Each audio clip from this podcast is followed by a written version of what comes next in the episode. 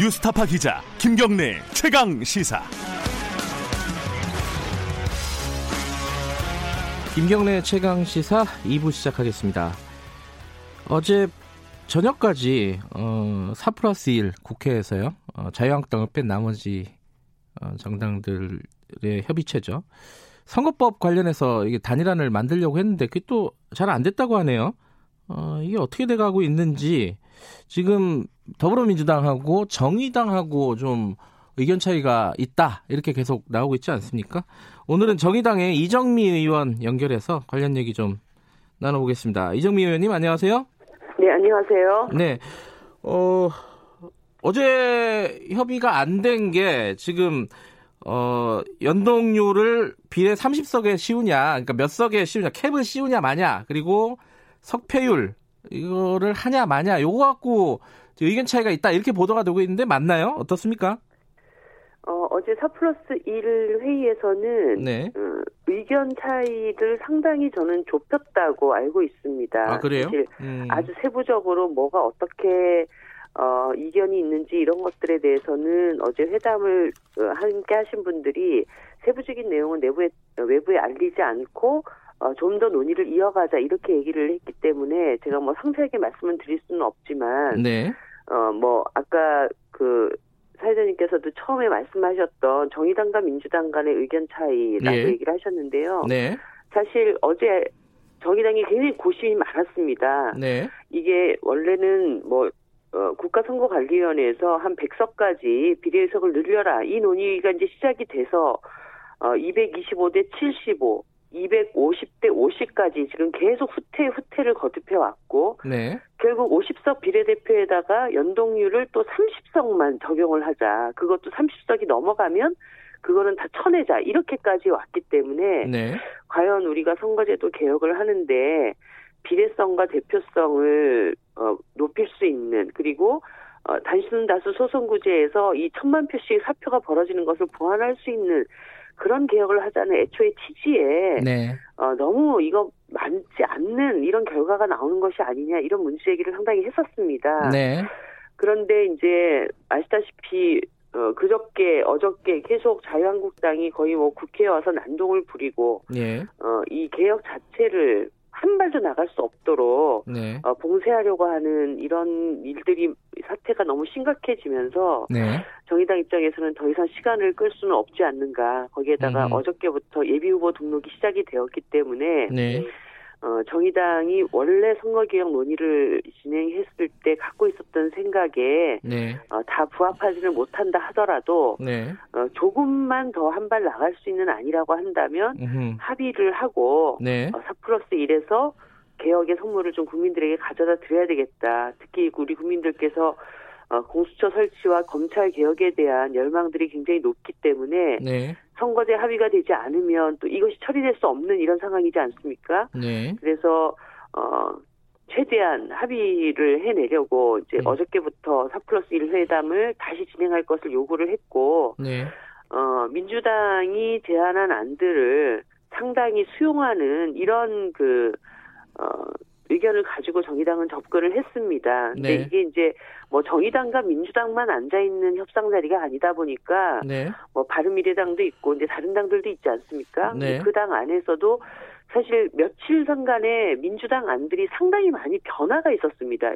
처음에 정의당이 빠진 4 플러스 1 회담에서 제안했던 안이 네. 어, 어제 오전에는 또 다른 안으로 변경되고 이러다 보니까 그 안들을 수용하기 위해서 혹은 그 안들에 대해서 좀 다른 당의 의견들을 제안하기 위해서 시간이 필요한 것 같습니다. 그 지금 현재로서는 어, 그 이중 등록제 이렇게 석패율제는 하지 말고 네. 이 이중 등록제를 하자.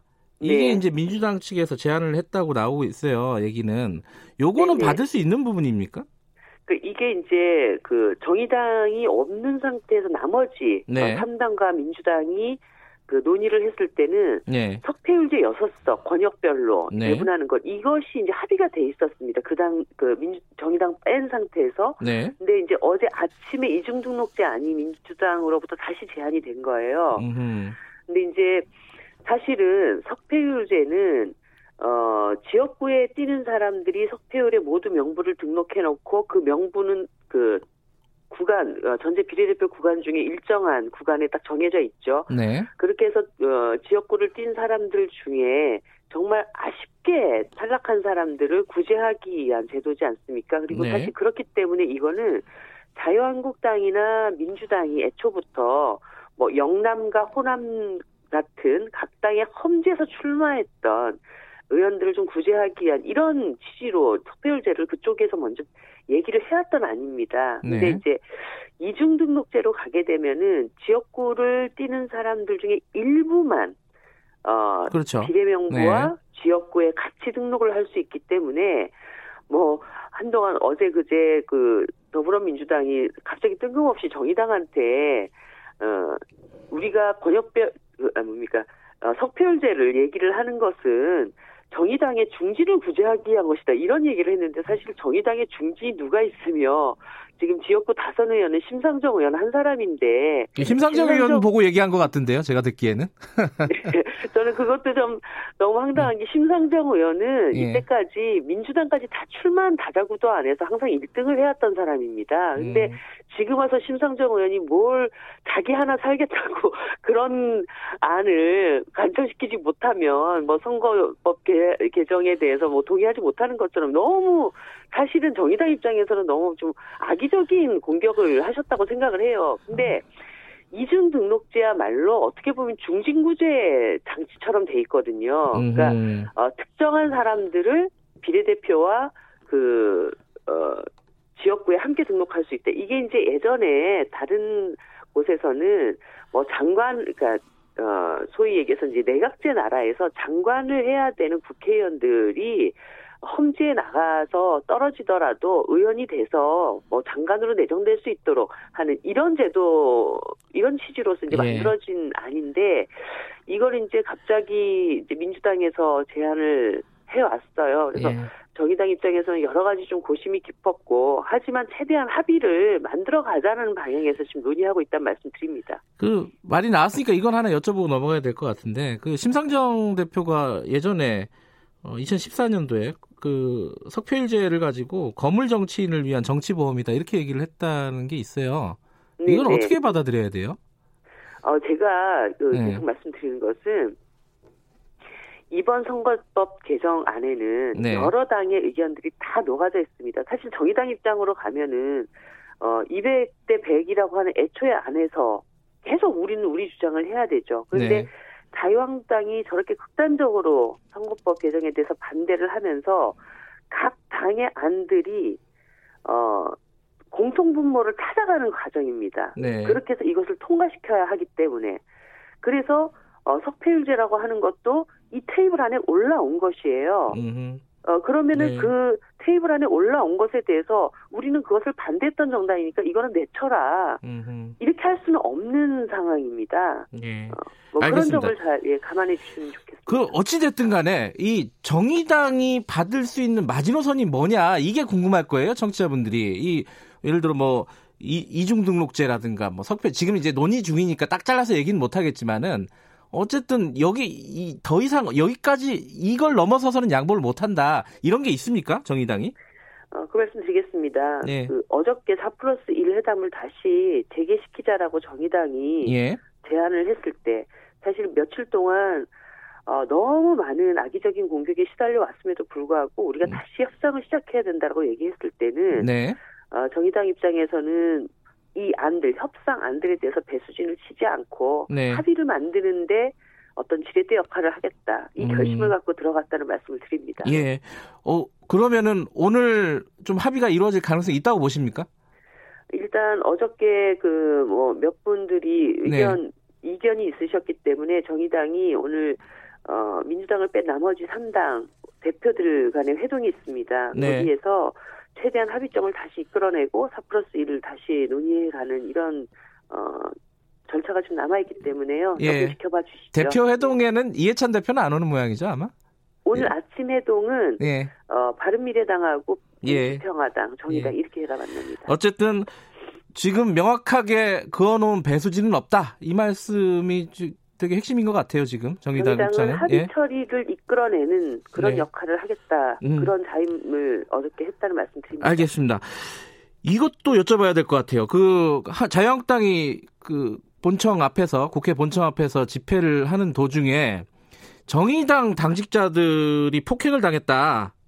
어, 네. 특히 뭐 어제 이- 인터뷰 나오는 거 보니까 강민진 정의당 대변인 같은 경우에 침을 누가 뱉어가지고 침을 맞았다 네. 뭐 이런 얘기까지 있더라고요. 이게 어떻게 된 상황이었어요 당시에? 이건 한마디로 뭐 백주 대낮에 정치 테러가 일어난 것입니다. 사실 어, 그분들이 우르르 몰려올 때 예. 초반에 저에게도 달려들고 아하. 욕을 하고 그랬었거든요. 다행히 옆에 몇 분들이 저를 보호해줘서 어. 저는 그런 수모를 당하지 않았는데 네. 그리고 나서 그 본청 농성장 앞에 앉아 있던 청년들이 있었습니다. 우리 청년 네. 대변인, 청년 부대표, 네. 그리고 몇몇의 청년 당원들이 있었는데 그 사람들만 골라서 뭐 머리채를 휘어잡았다든지 허허. 그 태극기 깃대로 때린다든지 심지어는 이제 얼굴에 침을 뱉는 일까지 이렇게 아니 가만히 있는데 그랬다는 거예요? 네네 뭐 어. 빨갱이들이라고 하면서 뭐 저런 것들은 다뭐 뭐 아무튼 뭐 예. 어제 입에 담을 수 없는 욕을 하면서 그런 욕 예. 그 폭행을 한 것이죠. 어제 자유한국당 농성하는데 가셔서 항의를 하셨잖아요.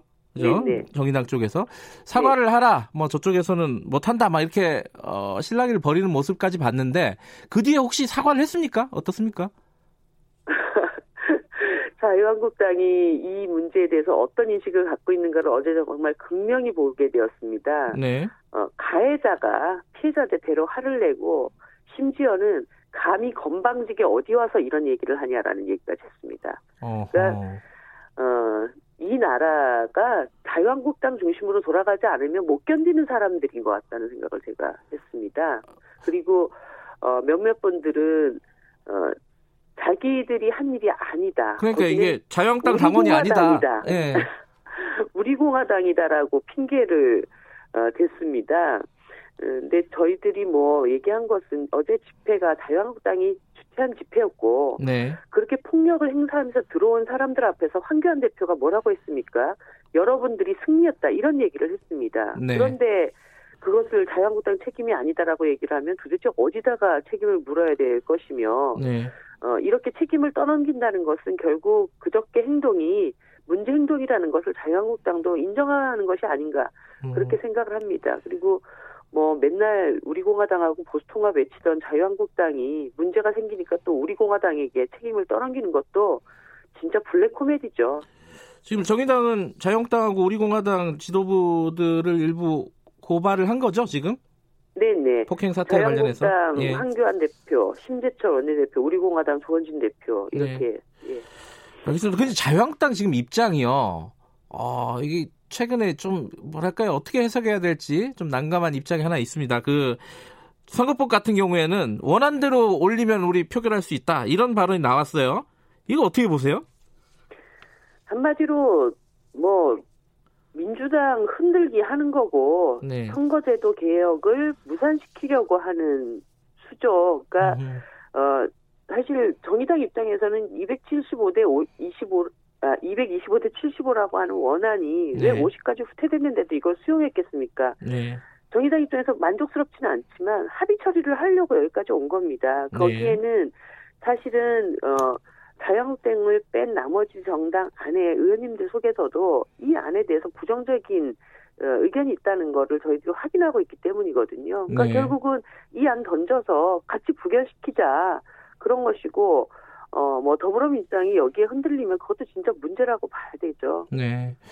어, 청취자분이 이런 뭐 질문을 보내주셨어요. 4596님이 이 자유한국당 지지자는 아닌데 왜 그런 집회가 이루어졌는지 취지가 중요한 거 아니냐 이런 취지의 질문을 보셨어요. 여기에 대해서 뭐라고 대답하시겠습니까?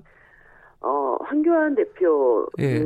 지금 국회 안에서 자유한국당이 더 이상 협상 논의에 들어오고 네. 선거제도나 공수처의 어떤 타협안을 만드는 것을 어, 자신의 어떤 전략에서 완전히 배제시켰다고 저는 보고 있습니다. 음흠. 왜냐하면 지금은 자기 지지층을 최대한 결집해서 황교안 리더십으로 총선을 이끌어야 됩니다. 네. 그런데 협상의 국면으로 들어가는 순간 황교안 리더십은 무너지는 겁니다. 네. 그러니까 결국은 황교안 대표는 4 플러스 1이 합의안을 가지고 이것을 강행 처리를 하면 그 강행 처리한 국회를 끝없이 비난하면서 결국은 그 동력을 가지고 총선을 네. 어, 가겠다라고 하는 것이기 때문에 이미 그 자유한국당의 속셈은 다 드러나 있는 것입니다. 그런데 그런 생각을 갖고 있는 자유한국당을 계속 협상의 장애에 들어오기를 기다린다? 그러면 결국 나머지 어떤 개혁안은 하나도 처리할 수 없는 국면이 되는 거 네. 그런 결과를 낳게 된다는 것을 너무